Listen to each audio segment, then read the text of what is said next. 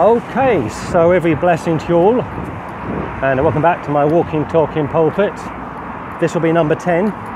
In fact, just before I came out this morning, I was uh, trying to work out how much time or how long my sermons have come to, and I've done uh, this will be number 10, like I say, I've done nine, and including number nine, the entire length is just shy of five hours long which is somewhat remarkable really because to walk and talk and record isn't as easy as you might think. So glory to God for giving me the idea to do this and also for giving me the legs to do this and the lungs to breathe and keep me moving.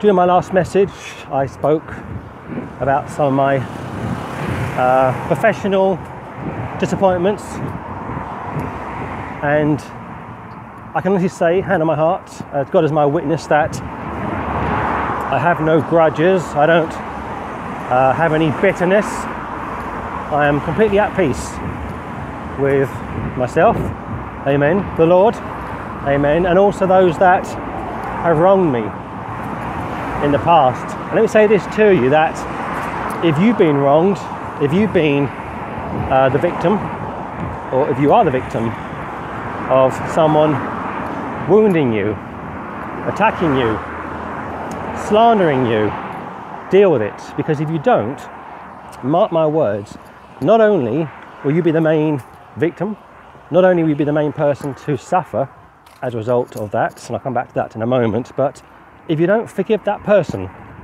who has wronged you, who has hurt you, who has caused you great pain, the scripture says that Christ won't forgive you your sins against him. Not concerning your salvation, but concerning your fellowship with him. And that's why many Christians, when they pray, don't get their prayers answered. I remember speaking to an elderly lady some years ago in a beautiful seaside town in the north of England called uh, Lytham St Anne's. And uh, I tried to give her a tract and she said to me how God never hears her prayers, never answered her prayers, and how she wasn't interested in my tract. And I was somewhat startled to hear that. This woman was in her 80s. Whether she was saved or not, I don't know. Maybe she wasn't saved, hence why her prayers weren't answered. But if she is saved, if she was saved, and her prayers weren't being answered, then of course you've got to go back to what I've just said. Why would that be the case? Well, because there's every chance she has been wronged, she's been scarred, she's been offended, and as a result, she hasn't forgiven. She has retained the grudge. She hasn't forgiven her assailant. Let me say this to you. Number one, if you are saved and you don't forgive somebody who hurts you, you are ultimately the victim. You will lose out more than uh, one way, meaning this that I've seen many documented over the years and I've read many articles over the years and I've heard people that have been victims of all sorts of terrible things. And they've lived with that uh, situation for 25, 30, 35, 40 and in some cases 50 years. And when they've been able to confront their uh, assailant or the person who has wronged them. Nearly every time that such has been possible, and I've been able to watch or I've seen or I've read about it, nearly every single time the victim, after pretty much pouring their heart out to the assailant, to the guilty party, has then been told by the guilty party that they weren't even aware of what had happened. You see, the victim had lived with that pain. The victim had lived with the grief.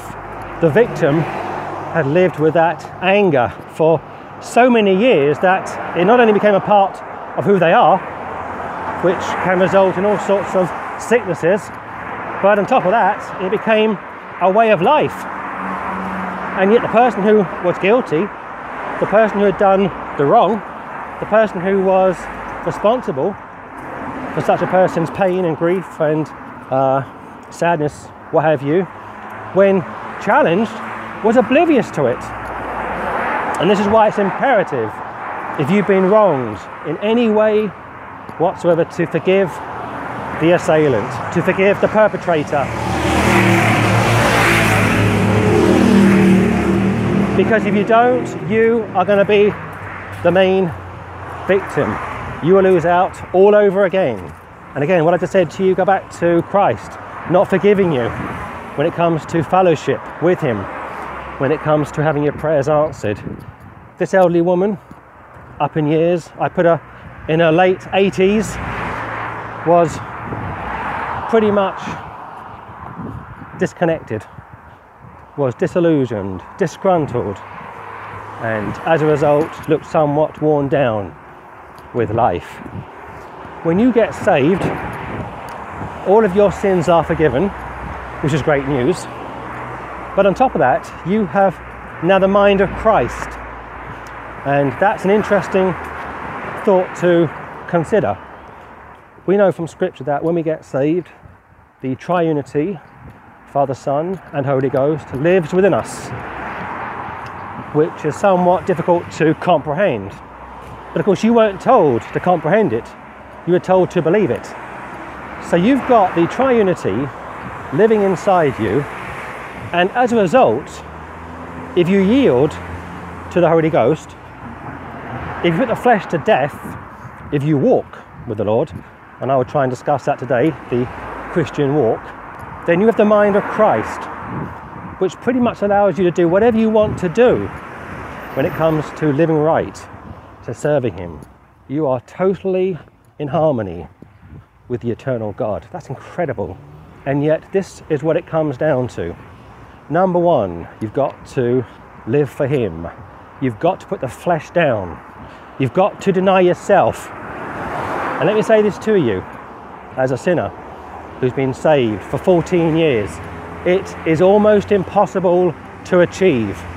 When we go back to the Old Testament, we discover a man called Abraham, a friend of the Lord, who was given a promise.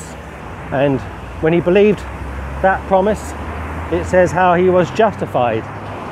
God's righteousness was put to his account. Now, of course, we know as New Testament Christians that the promise came from the person that we believe on, that saves us. And that person, of course, is Jesus Christ. So Abraham believed in a promise from Jesus Christ, which resulted in him being saved. And as you read through the book of Genesis, God says to Abraham, I'm going to give you a son, and uh, he'll come from Sarah.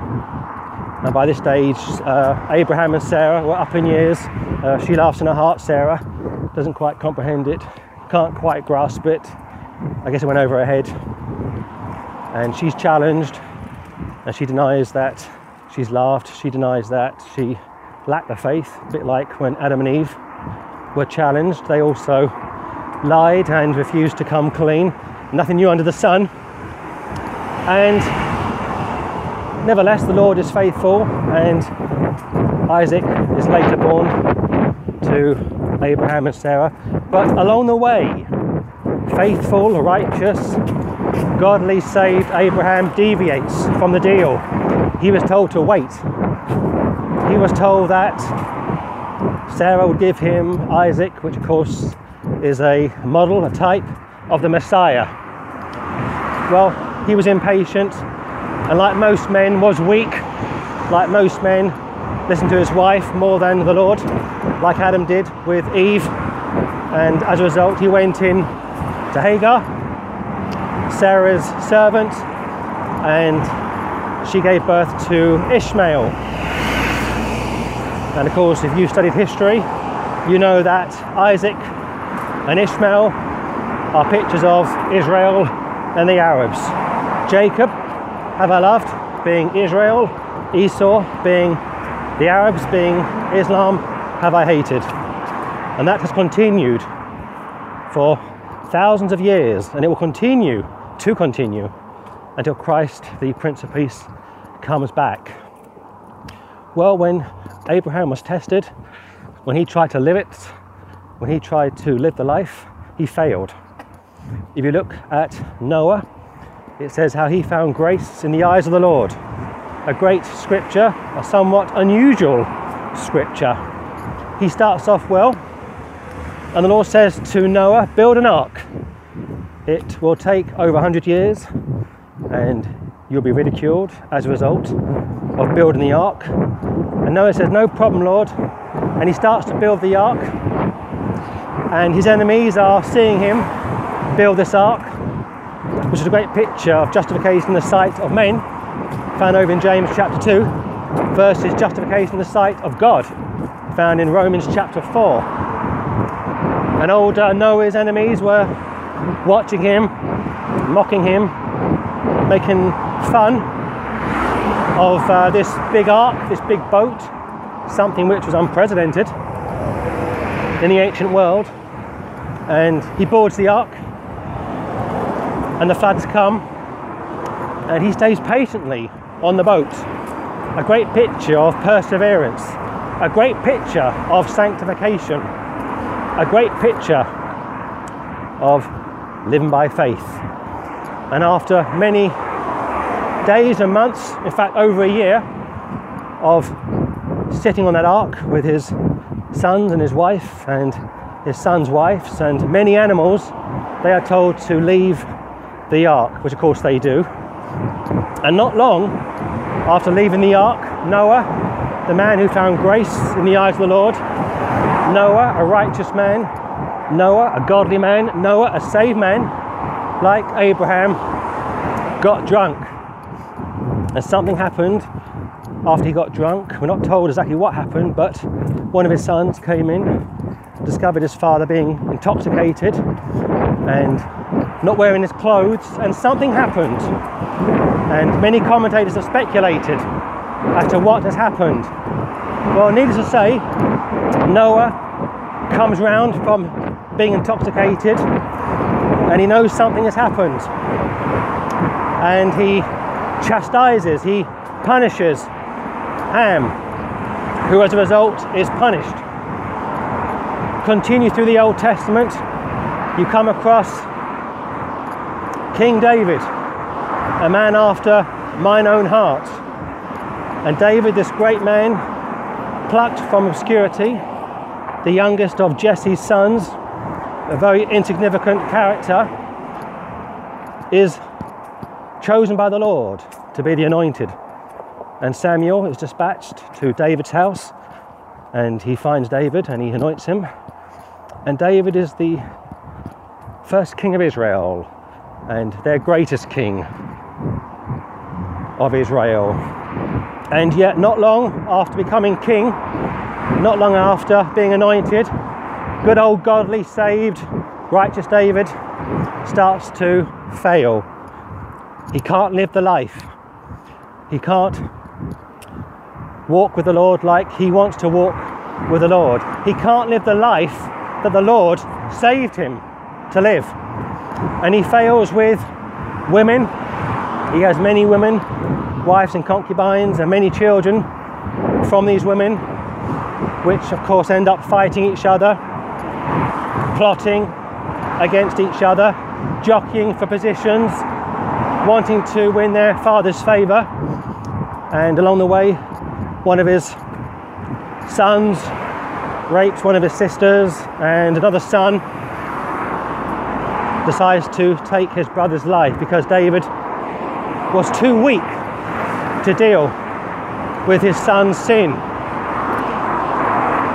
As we go through David's life, there's an attempt to dethrone him, to kick him off the throne. That is put down, and David returns to his throne, but he's never quite the same.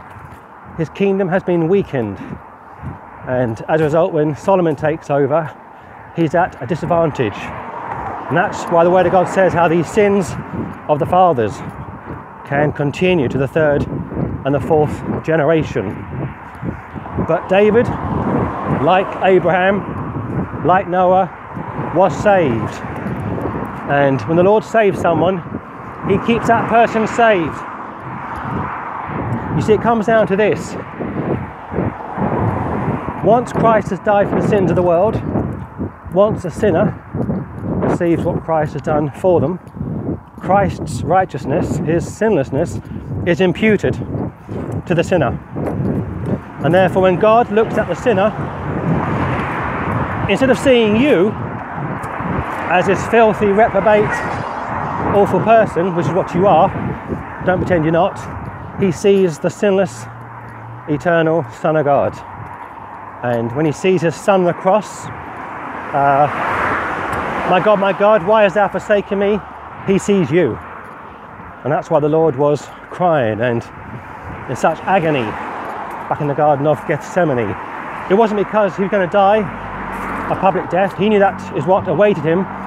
He was crying, he was in agony because this sinless man was about to be made sin for us. And that's what we call substitutionary atonement. Somewhat of a mouthful, but it means simply this that someone has done something for you. They've paid your debt. They've done something that you can't do yourself. You see, it's like this you've got a property and you've got this huge mortgage, but you can't keep up with the payments. In fact, it's impossible. And the bank say to you, you've got 30 days to get your house in order. And if you don't, we're going to repossess your house.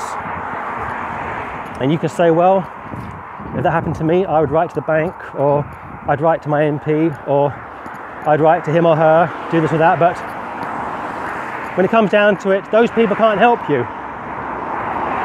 And if you don't make payments within 30 days, you will, mark my words, be evicted from your home. When you sin against God, only God Himself can forgive you. And therefore, you must, to be saved, take His pardon. Allow Him to pay the debt for you. Receive payments on your behalf. If you don't, you won't be saved. You will offend Him. And as a result, when you die and stand in His presence, He will judge you right down to every thought, word, and deed. And for many people, that's an awful thought to consider. I guess it's like this if you were to uh, find yourself, say, at a friend's house or a relative's house or at a place of work, and someone said, Hey, we've got a DVD of you, we've been filming you secretly, covertly, over the last 30 days, and uh, we're going to put it on now have some fun at your expense, you would cringe. And if you could, you'd run to the nearest door. You'd want the earth to open up and swallow you in. And yet, one day, for you unsaved people, you're going to die. 10 out of 10 people die, you can't get around it. And you will be judged. You will be in the presence of Jesus Christ. You'll be summoned to stand in his presence and he will take a good, long, hard look at you. Scripture says how he has eyes like a flame of fire, which means this nothing gets past him. Omniscient eyes, penetrating eyes. Never mind Superman, when you come to the presence of the Lord Jesus Christ, he will see so far into your heart, so far into your system that you'll be in such a mess. You'll be in total despair and you'll be screaming, weeping, and wailing, begging the Lord to forgive you, to overlook your crimes, not just sins, but crimes against Him. And you'll go into the lake of fire where the Word of God says you'll be tormented, tortured day and night, forever and ever. And you say, why would that be the case? Because you have a soul which is eternal. And every time you sin, against the Lord, you drift further away from Him. You store up wrath, which one day we poured out upon you. Your soul is eternal because God is eternal. And yet, here's the bottom line you don't need to perish, you don't need to suffer, you don't need to die and go to hell. You've got to turn to the Lord to be saved. Some of you people have tried everything else And I've seen many accounts over the years online, and I've read many articles over the years online of people that have gone from church to church to church to church, and they are still going from church to church to church to church, trying to find that something, trying to find that closure or that piece of substance or that level of happiness or satisfaction and yet can never reach it. And as a result, they remain lost. So you need to come to the end of yourself. And if you do come to the end of yourself and you reach out to the Lord to save you, He will save you. Once He saves you, turn from your sins. Quit living for yourself, start living for Him. It won't be easy, it'll be somewhat difficult, if not almost impossible. And yet, if you put the flesh to death, if you put time aside to spend with the Lord, if you are honest with yourself, if you confess your faults and sins to Him every time you fail Him, then you remain constant fellowship with Him. Constant, unbroken fellowship with Him. Wonderful. Nothing and no one can get between you and Him. And you have the perfect peace which passes all understanding. And you go back to the scriptures, take a look at the greats saved and kept saved, and yet because of their failures, because of their weaknesses, because they would live after the flesh, they would uh, deviate from the Lord and from His word. They lost out on many blessings. And uh, like that elderly lady from Lytham St. Anne's, end up not having their prayers answered. They feel somewhat disconnected, disgruntled, and disillusioned. But I say this, and I will sign out on this thought. Why put yourself through that? Why mess around with sin? Why live after the flesh? You enjoy your sin for a brief period of time to then experience a prolonged period of shame. It says in book of Hebrews how Moses decided not to enjoy the pleasures of this world for a season, but that he would live for the Lord, he would be identified with the Lord's people. And of course, you know the rest, he is quite possibly the greatest of all the patriarchs. You see, when you die, you are dead a long time. And most people are going to live the way they want to live. They will die as they have lived and go to hell forever. And those people in hell don't want them there. Their family and friends who are in hell don't want them there. The Lord doesn't want them there. Only Satan wants you there. Only his minions and his uh, fellow fallen angels want you there. And I say this, and I will finish with this that if you go to hell, you go to hell because you have chosen to go to hell. But if you want to go to heaven, if you want to have your sins forgiven, all you do is turn to the Lord Jesus Christ in faith reach out to him like a beggar would reach out to somebody who's about to give them something and take everlasting life. Take the payment, take the Saviour's hand. And the moment you do that, the Word of God says you pass from death unto life. No works involved, no tithing, no baptism, no church membership, no nothing. It's grace through faith in Christ alone. It's the best deal that you'll ever come into contact with. That's whatever be offered to you. And yet it continues to be uh, declined. It continues to be uh, dismissed. The scripture, being the Holy Bible, of course, is the most sold book in the world. And yet it remains the most unread book of the world. Tragic. And that's another reason why so many Christians don't have closure in their lives. They don't have the perfect peace. They don't have their prayers answered because they won't consecrate themselves to the Lord. They won't kill the old man. They won't live for Him. They live for themselves. And as a result, they are they are starving themselves in a spiritual sense. They are like an anorexic, and as a result, they will die prematurely with no rewards, no blessings, no joy awaiting them. So this will be number 10 and as always I'm grateful for your thoughts to this message. And I'll say this also very quickly that Abraham is a type of God the Father, Isaac is a type of God the Son. Abraham was prepared to sacrifice Isaac, but the Lord stepped in and said, Don't do it. But God wasn't prepared to spare Christ, He wasn't prepared to spare His Son. And they put him on a cross and they tortured him to death for six hours. So don't think when you die that somehow He will just overlook your sins, your crimes against Him. He allowed His Son to be publicly, shamefully tortured, put naked on a cross for six hours. And as a result, it shows that the Lord is holy, that He won't lower His standards for anyone or anything. And that's why God remains God. That's why He is so holy. That's why He won't compromise for anyone or anything. And on top of that, that's why you have to believe in imputation, justification, eternal security. There's no other way for man to be saved, kept saved, and for God, more importantly, to remain God.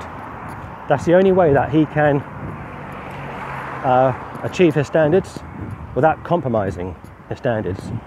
He dies in your place, and He says, if you believe in that, if you believe what I did for you, if you trust in that and trust on that, if you receive it, I will save you and I will keep you saved. Abraham was prepared to pay the price, which is a great picture of faith. It's a great picture of living it, like Noah building an ark. He was prepared to live it. And yet, yes, you can do all things through Christ, which strengthens you. Those two did. And yet, a little later on, that which I don't want to do, I do, and what I want to do, I don't do. Romans chapter 7, Philippians chapter 3. You get two snapshots of somebody saved, living it, achieving great things, and yet within a split second, falling from grace, unable to live it, and as a result, have lost blessings, have lost peace and joy. Food for thought. I'm out of time, so I wish you every blessing, every peace and joy, and I'll speak to you soon. The Lord bless you all in Jesus' name. Amen and amen.